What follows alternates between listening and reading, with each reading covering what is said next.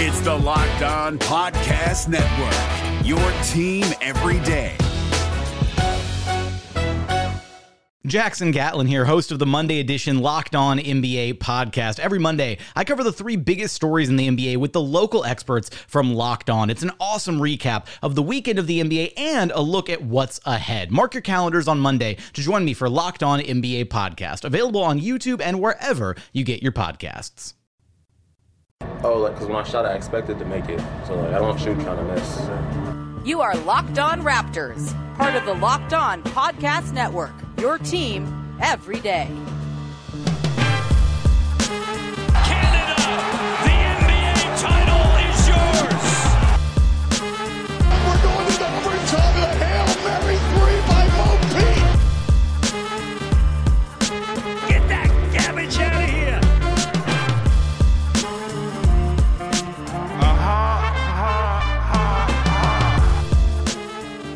Hey, what's going on? Welcome to episode number 956 of Locked On Raptors for Monday, May the 31st. I'm your host, Sean Woodley of RaptorsHQ.com. You can find me on Twitter, as always, at WoodleySean. You can find the show at Locked On Raptors. You can find links to every single episode of the podcast. And of course, please make sure to check out the entirety of the Locked On Podcast Network. We got so much stuff cooking for you right now, covering the NBA playoffs, the NHL playoffs, the baseball season as the Toronto Blue Jays continue to hit 7,000 home runs a game. Go listen to Locked On Blue Jays to get the lowdown on Vladimir Guerrero Jr. and Alek Manoah and all the other very fun children who are destroying opposing pitching and batters on the Blue Jays, uh, despite some recent heartbreaking losses. It's all good. Uh, also, you can find this show on your favorite podcast providers. It's always appreciated when you leave a little rating or a review to show your support. And uh, let's get to it on today's show, which is brought to you by our friends over at Locker Room, which you can download the app and join us every single week on Locker Room, or most weeks. We missed last week, but we will do most weeks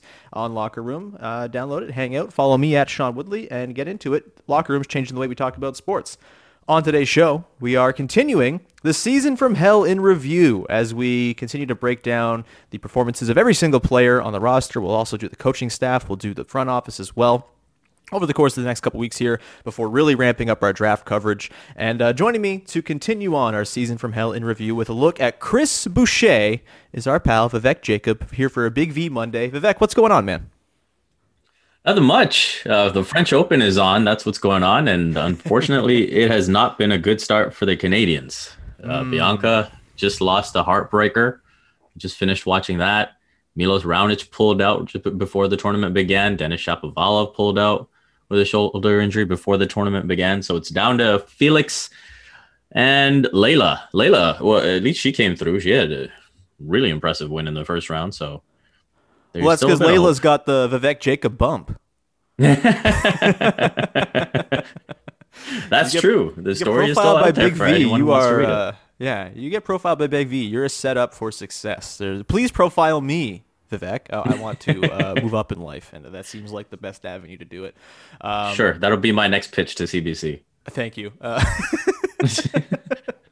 Um, yeah, so let's uh, let's get into this. As we've been doing for all of these player review episodes, we're starting off with sort of our biggest overarching take from the season uh, of the player, and then we're going to dive into some more sort of specific development stuff in the second segment. And the final segment is devoted to what the future looks like. Will a player be around next year? What's their slot next year on the team? Let's begin with Chris, Chris Boucher. I can't say words. It's Monday. Oh my God.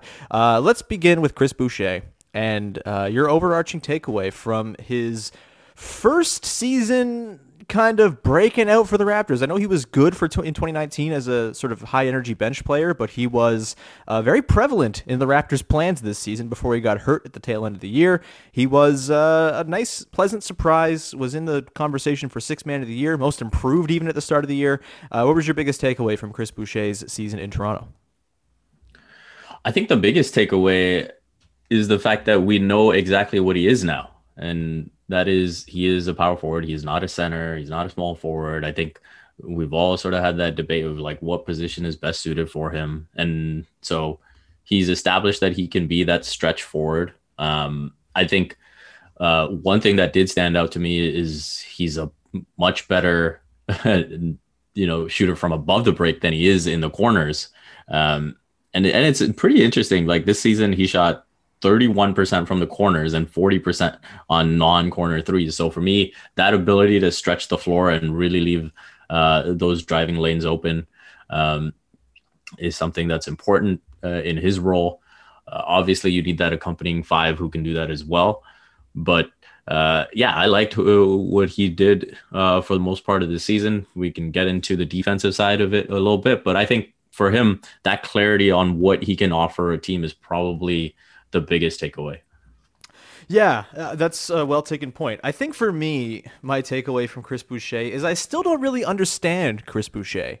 you know, I, I, I famously, I think, have been, I mean, not famously, whatever this amounts to as fame is not much, but, um, you know, I think I've kind of usually held the mantle as being a bit of a Chris Boucher pessimist. I think um, before his enormous game in LA, the one that he kind of broke out last season uh, with the Raptors shorthanded, I believe I tweeted in the first quarter of the game, he ended up breaking out as, I just don't think Chris Boucher is an NBA player as much as we want his passport, uh, or as much as we want it to be because of his passport. And then he goes on and becomes an NBA player basically from then on out. Um, this season, obviously, a market improvement. He sees his usage go up. He sees just his sort of role within the team become far more prominent, less of an energy guy and more of a sort of relied upon foundational piece of bench units and starting lineups as well. 14 starts this season for him through all the injuries and everything. And even through all that, even with him having a very good plus 6.8 on off differential for the Raptors, one of the better ones on the team, he had the best uh, on court net rating of any regular for the team this year at plus 3.8 per 100 possessions. Even with all of that, I still don't really know how much I trust him and how much I want to see him factor big time into the plans going forward. He's you know, I think we're going to get into the defensive stuff. That's where my biggest questions come. But even in the offensive end, you know, it there's not a lot of sort of versatility there. Honestly, it's like a lot of pick and pop. It's a lot of sort of weird, like herky jerky dives and trying to score through guys with his like strange elongated limbs flowing out in strange directions. Um, you know, it, it doesn't feel very smooth all the time. But at some point, I feel like I maybe just have to realize, like, no, he's good, and everything he does suggests that he's good.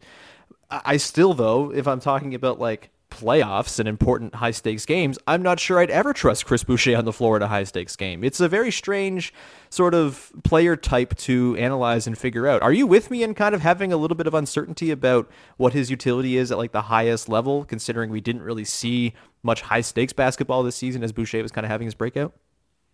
Yeah, I'm with you on that. I think along with knowing what he is as a player, I still don't see him uh, as a truly impactful player in terms of uh, you know winning.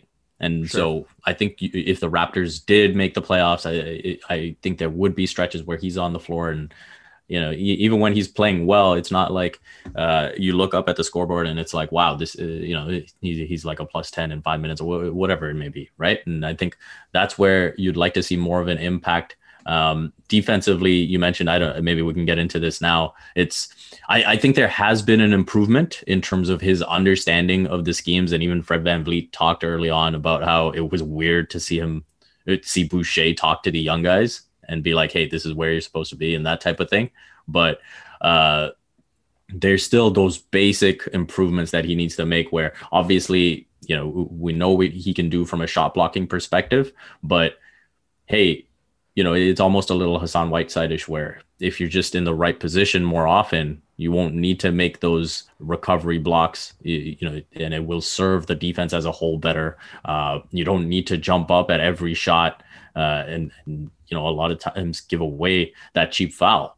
And so I think things like that, you know, kind of negate what he does provide on the other end of the floor. Yeah, and honestly, I think that's sort of the thing I want to dig into most when we get into the sort of development conversation in just a second here is, you know, where is he at with his defense? How useful is his defense? And I guess we can kind of try to answer the question that's been asked all season long that we've debated plenty of times on this podcast. Uh, what position does Chris Boucher actually play in an optimal sort of situation? We'll get to that in just one second here. But first, I want to tell you about our friends over at Indeed. Indeed is a uh, wonderful place to go if you are looking to hire for your company. It's a difficult world out there. It's hard finding the right candidates, but Indeed is the job site that makes hiring as easy as one, two, three. Post, screen, and interview all on Indeed. Indeed makes connecting with and hiring the right talent fast and easy with tools like Indeed Instant Match, giving you quality candidates whose resumes on Indeed fit your job description immediately, and Indeed skills tests that on average reduces hiring time by 27%. You can choose from more than 130 skills tests then add your must have requirements so you only pay for the applications that meet them exactly. According to Talent Nest, Indeed delivers four times more hires than all other job sites combined. If you're hiring, you need Indeed. Get started right now with a free $70, $75 sponsored job credit to upgrade your job post at Indeed.com slash locked. Get a $75 credit at Indeed.com slash locked, L-O-C-K-E-D. That's Indeed.com slash locked. Offer valid through June 30th. Terms and conditions apply.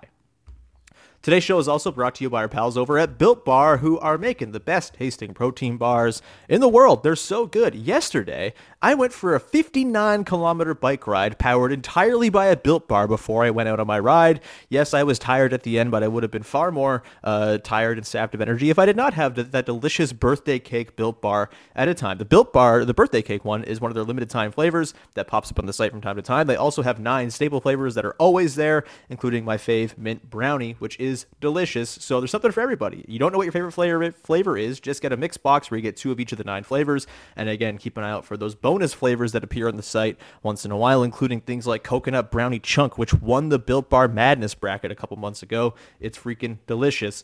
Oh, uh, go to builtbar.com, use the promo code LOCKED15, L O C K E D 1 5, and you'll get 15% off your first order. Use the promo code LOCKED15 for 15% off at builtbar.com. Before we continue on on today's show, just a reminder that we got tons of incredible stuff for you that you should be listening to across the, the network when it comes to the NBA playoffs. On the road to the NBA Finals, our NBA playoff coverage is brought to you by Michelob Ultra. It's only worth it if you enjoy it, and at 2.6 carbs at 95 calories, we can all enjoy the games a little bit more this season. Go listen to the Locked On shows covering you on the road to the finals. Unfortunately, your Toronto Raptors are not part of that not for lack of trying on Chris Boucher's part. Uh, he was quite good again this season as we kind of went through. Big outbreak for him 13.6 points, 6.7 rebounds, 1.1 assists, nearly two blocks a game as well in 24 minutes. Um, you know, I, I think as we established off the top, he's an NBA player for sure. He has a role where that is sort of going to be going forward remains to be seen. And I think the biggest thing that is holding him back is his defense. We talked about it a little bit in the first segment. Vivek kind of invoking Hassan Whiteside and the lack of positional awareness and not always being in the right spot and sometimes having to have those huge blocks to bail himself out. And I think a big part of the sort of confusion with Chris Boucher is where exactly he kind of fits on the floor. He's I guess a power forward. To me, he kind of plays more like a shooting guard than a power forward, and he's played a lot of center as well. He's kind of been all over the place. Um, Big V, for you, let's answer the question once and for all. What position does Chris Boucher play? Oh yeah, it's power forward for me. I think yeah. that's his best role. Uh, I think he doesn't necessarily have uh, the quicks to keep up with small forwards. He doesn't have uh, the size and strength to. Well, he has the size. He doesn't have the strength to compete with uh, the bigs in the post. Uh, and we see even when he goes to the rim for those finishes, you describe those, you know, I don't know. It, when he's going to the rim and he's going up against a big, it's just very uncomfortable for him. You can hear him scream, and then uh, he kind of throws it up. And if it goes in, it goes in. But more often than not, it does not. Uh, and usually his best finishes come uncontested. So uh, I, I, think that strength uh, is a real issue for him, and so mm-hmm. that's why power forward is probably the best suited position. Yeah, and I think on the defensive end, playing a power forward requires like less responsibility and kind of you, you can have him utilize what makes him so kind of terrifying defensively a little bit better, right? Like I think the ideal is he's a backup to Pascal Siakam going forward. He helps manage the minutes there for Siakam, make sure he's not totally burnt out because you have a viable backup there. And he can do the sort of fly around and fly to the corners and block threes without really having the huge responsibility and burden of being the backline rim protector. And I think the times where Boucher looked best this season, and frankly, when the Raptors looked best, were when he was playing next to a reliable center. He didn't get a ton of opportunity to play with Khem Birch just because he was hurt, kind of when Birch was making his arrival with the team.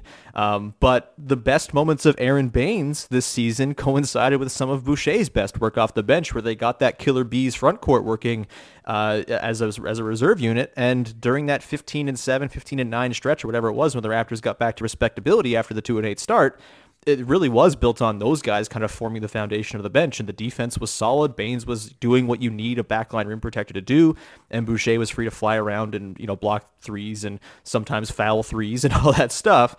And so yeah, I think the debate is put to bed. He's a four, and I would like to see his exposure at the five limited, unless it's like a matchup where you're trying to take advantage of someone going small and maybe you can get away with it. But the physicality, the lack of rebounding against big guys, I think uh, really does rule him out as a long term viable center.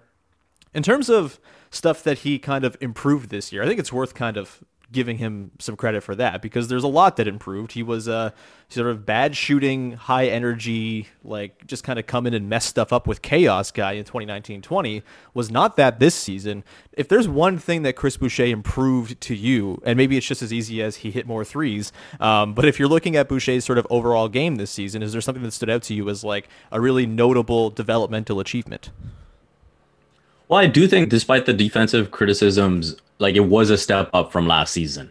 And I think last season, you know, even with the struggles that we saw uh, for Marc Gasol, like you still weren't going to see Chris Boucher uh, in that series against the Celtics, right? And um, I think in terms of him being uh, exposed as much, yeah, there were still a long way to go for him, but I think it was a step up from last season, and that's what you want to see that that progression on some level. And so I, I do think you know there was an improvement defending the pick and roll. I think there were times where it, last year he just didn't know where he was supposed to be uh, at all, and you yeah. could see players like sort of calling him out and saying, "Hey, you know." we were supposed to trap here like you're supposed to be up to the level of the screen that type of thing and i think he was more in sync in that regard um, there's still the issues again that, that I described previously with protecting the rim um, and being more of a prevention uh, is better than cure uh, kind of guy, as opposed to right now being the, the, the cure guy. But uh, yeah, I, I, do think there was a, an improvement there. And then obviously the three point shot is the most obvious thing. I mean, shooting 40% on non corner threes, that's that's significant. Yeah, yeah, that's uh that's a really good point, and you know it's I feel so bad because I feel like I pile on Boucher so much. Like I feel like I'm always sort of the like the wet blanket with him, just because you know I kind of am viewing things in terms of what does the next great Raptors team look like, and I'm just not sure where he kind of slots in in that hierarchy, but.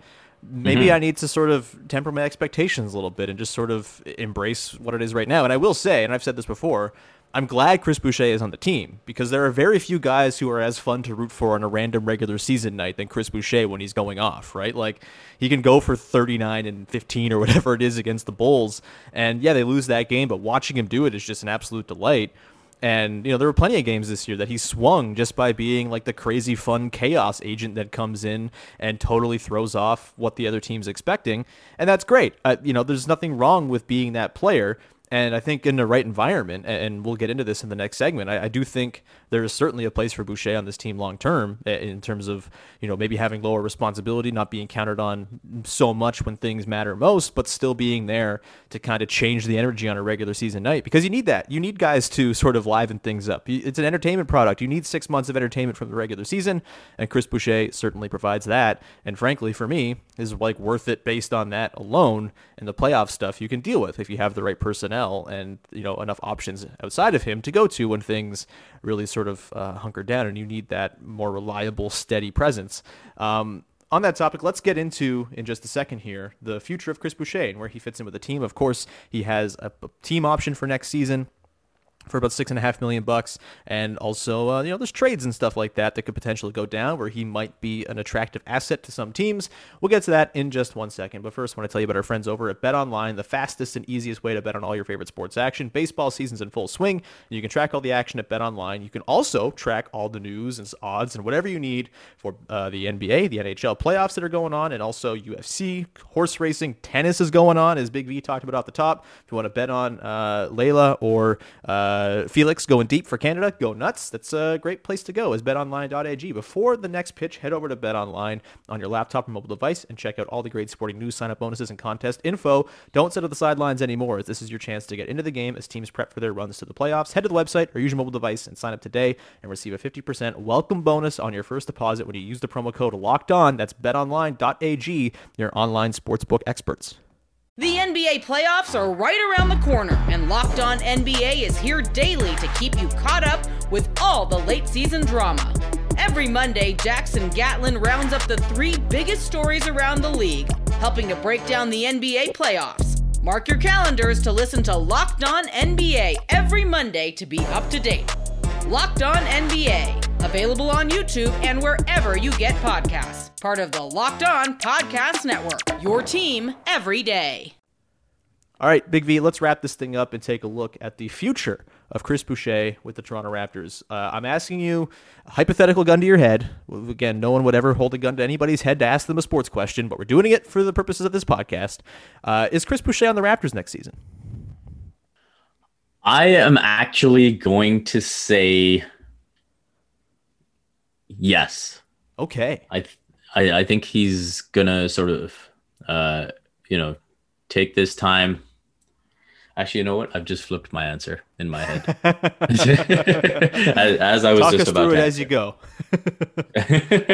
I'm gonna say no. Uh, I, I think you know with him not being there for Team Canada, working on his game, uh, realizing what his options are, you know, you would have thought maybe there was a chance to make that, you know, final impression on Nick Nurse and continue to work.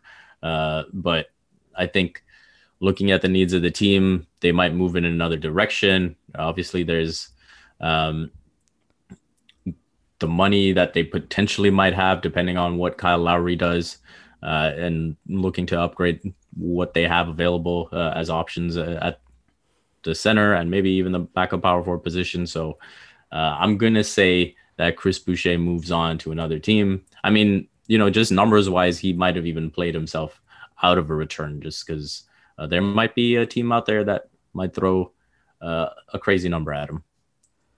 Right. Well, he's not a free agent if the Raptors don't want him to be this year, right? Like he's a yeah, team option. exactly. So it's a team option. Yeah, I would say I would expect the Raptors to pick that option up because six and a half million is a pretty reasonable amount to be paying to a guy doing what Chris Boucher does production wise. Eh, you know, obviously the the, the cap space thing looms large for sure. And if Kyle's gone, which, you know, I, I think I, for me, I don't really have any sort of handicap on that situation 50 50. I don't know. like, if Kyle's gone, that would incline them to want to try to open up more space to maybe go chase a John Collins or something like that.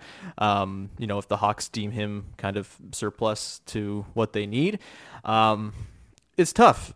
I also I think I'm with you. I don't think he's going to be on the team next season, but for a different reason. I think they're going to trade him. I, I think mm. they're going to capitalize on him having a, a reasonably easy to move contract and also some production. And I think they might try to use this opportunity to move on from Boucher, kind of sell high after yeah. what might be his best or definitely his best season so far, and maybe try to turn it into something that's a little bit more sort of uh, a part of the future you know, I, I, know I keep joking about my Miles Turner agenda, which requires Chris Boucher involved in a Miles Turner trade. That still seems like it could be on the table. I don't know. Like, it, it, who knows what the Pacers are thinking? I never know what the Pacers are thinking about anything or anyone on their team. So that's, I think, something that could be, you know, potentially a, a path to follow. There's other guys out there as well. You know, it, it's hard to pick, come up with names right now. Things change. You know, the playoffs, I think, will have some bearing on who becomes available. Um, but I think there's a, a pretty good re- I mean, as much as you can expect a trade, which more often than not, you should say the trade is not going to happen. But if I'm getting bold with my prediction, I'll say that he gets traded at like the draft or something like that, and then finds his way to a new team, new team that way, as opposed to just getting outright, you know, declined by the Raptors. Um, you know, that said, if he's back, I don't have a problem with it. And I talked last week when we were talking to Yasmin about Gary Trent that I think you kind of have the makings of a pretty decent second unit if you're looking at, you know, Flynn, Trent, Birch, and Boucher as like your staples of that next four. Throw in a little Yuta Watanabe if you want. Um, you know, does that interest you at all? Does that seem like a pretty good way to use him and kind of insulate him if he's playing with some solid players? He's not necessarily being asked to be the number one or two option in a lineup, and he gets to play next to a steady center like Khem Birch for you know a, a big majority of his minutes. Yeah, he's a decent option. I mean, I think you look at what, what's out there. Uh, as you said, the trade option is obviously going to be there if they pick up the option, uh, the team option. And yeah, I, I just think I look at the overall impact, and I think you know whether it's more minutes for Yuta and finding someone else who can chip in, I, I think that would be the direction that I would lean in. Mm-hmm. But yeah, if if you can't find a better option, uh, then yeah, I have no issues with him returning if that's the case. Yep, that's uh pretty reasonable. You Look at you being all reasonable. That's why we love you, baby. uh, uh, do you have any parting shots about Chris Boucher before we wrap this bad boy up? Do you have any sort of lingering thoughts we haven't gotten to after uh, his second season, third season, second season in Toronto, third season? I guess he was kind of a, a G League hand during his first year uh, with the, with the franchise, but um, that's besides the point. Do you have any parting shots about Chris Boucher? Well, I guess the last thing I would finish off on is we talked about the non-corner shooting, but the corner yeah. shooting is a bit weird. So yeah. in the 1920 season, he shot 28% from corners, and this season he shot 31%. Yeah. And you would think for someone who's shooting around 40% from non-corner threes that those corner threes would be uh, much better than that. And I think especially with the way the Raptors would want to space the floor, uh, like those looks from corners for him are going to be important because more often than not you're going to be having Pascal up top, um, Fred, uh, Kyle, depending on whether he comes back. And so there are going to be those possessions where he's going to have to space from the corner. And so if he's not able to be as uh, great of a threat from there, it, it does kind of hurt things in that regard. Yeah, I'd argue that under an ideal construction of the team, most of his threes come from the corner because I think he benefited this year from a centerless environment where he was asked to be the center and main screener more often than not and was turning that into pick and pop opportunities up high. If you mm-hmm. have real centers on the team and you're playing Boucher in his optimal spot at the four, then you're probably having him space into the corner and not having him screen because you'll have your Khem Birches or, you know, name X center they bring in as that sort of primary screening option. You know, Boucher is not exactly a good screener either, so there's reasons to kind of move him out of that spot where maybe he's not being utilized perfectly, despite him being good on those above above the break three above the break threes. Blah. And if he can sort of increase that proficiency from the corners, I think that that may just kind of be the swing skill for him, honestly, where he fits into the construct of the team a lot better. So that's a really good point. I'm glad you brought that up as a parting shot. That's what parting shots are for, man. Uh, it's a, a, great way to go out here, Big V. Um, before we wrap, do you have anything you would like to promote? This is usual stuff, man.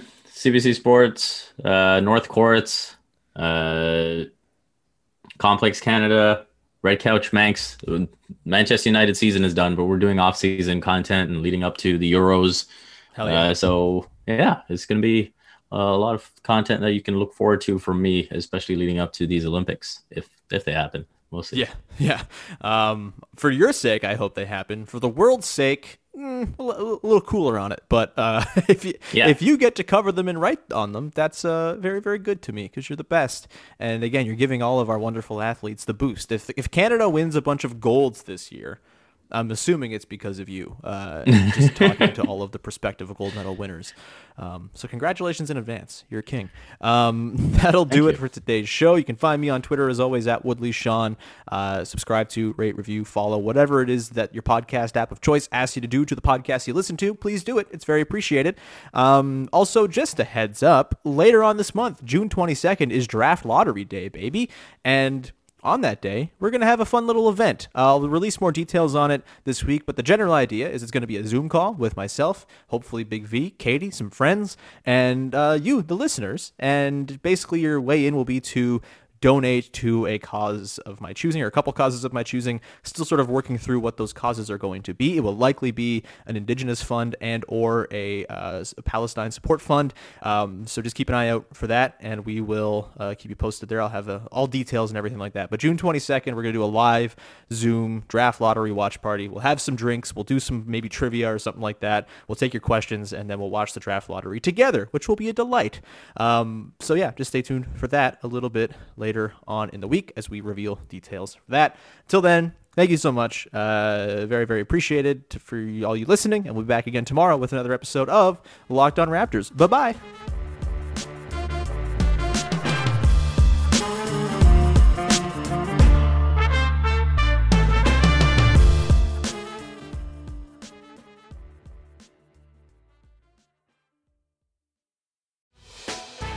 Hey, Prime members, you can listen to this Locked On podcast ad free on Amazon Music. Download the Amazon Music app today.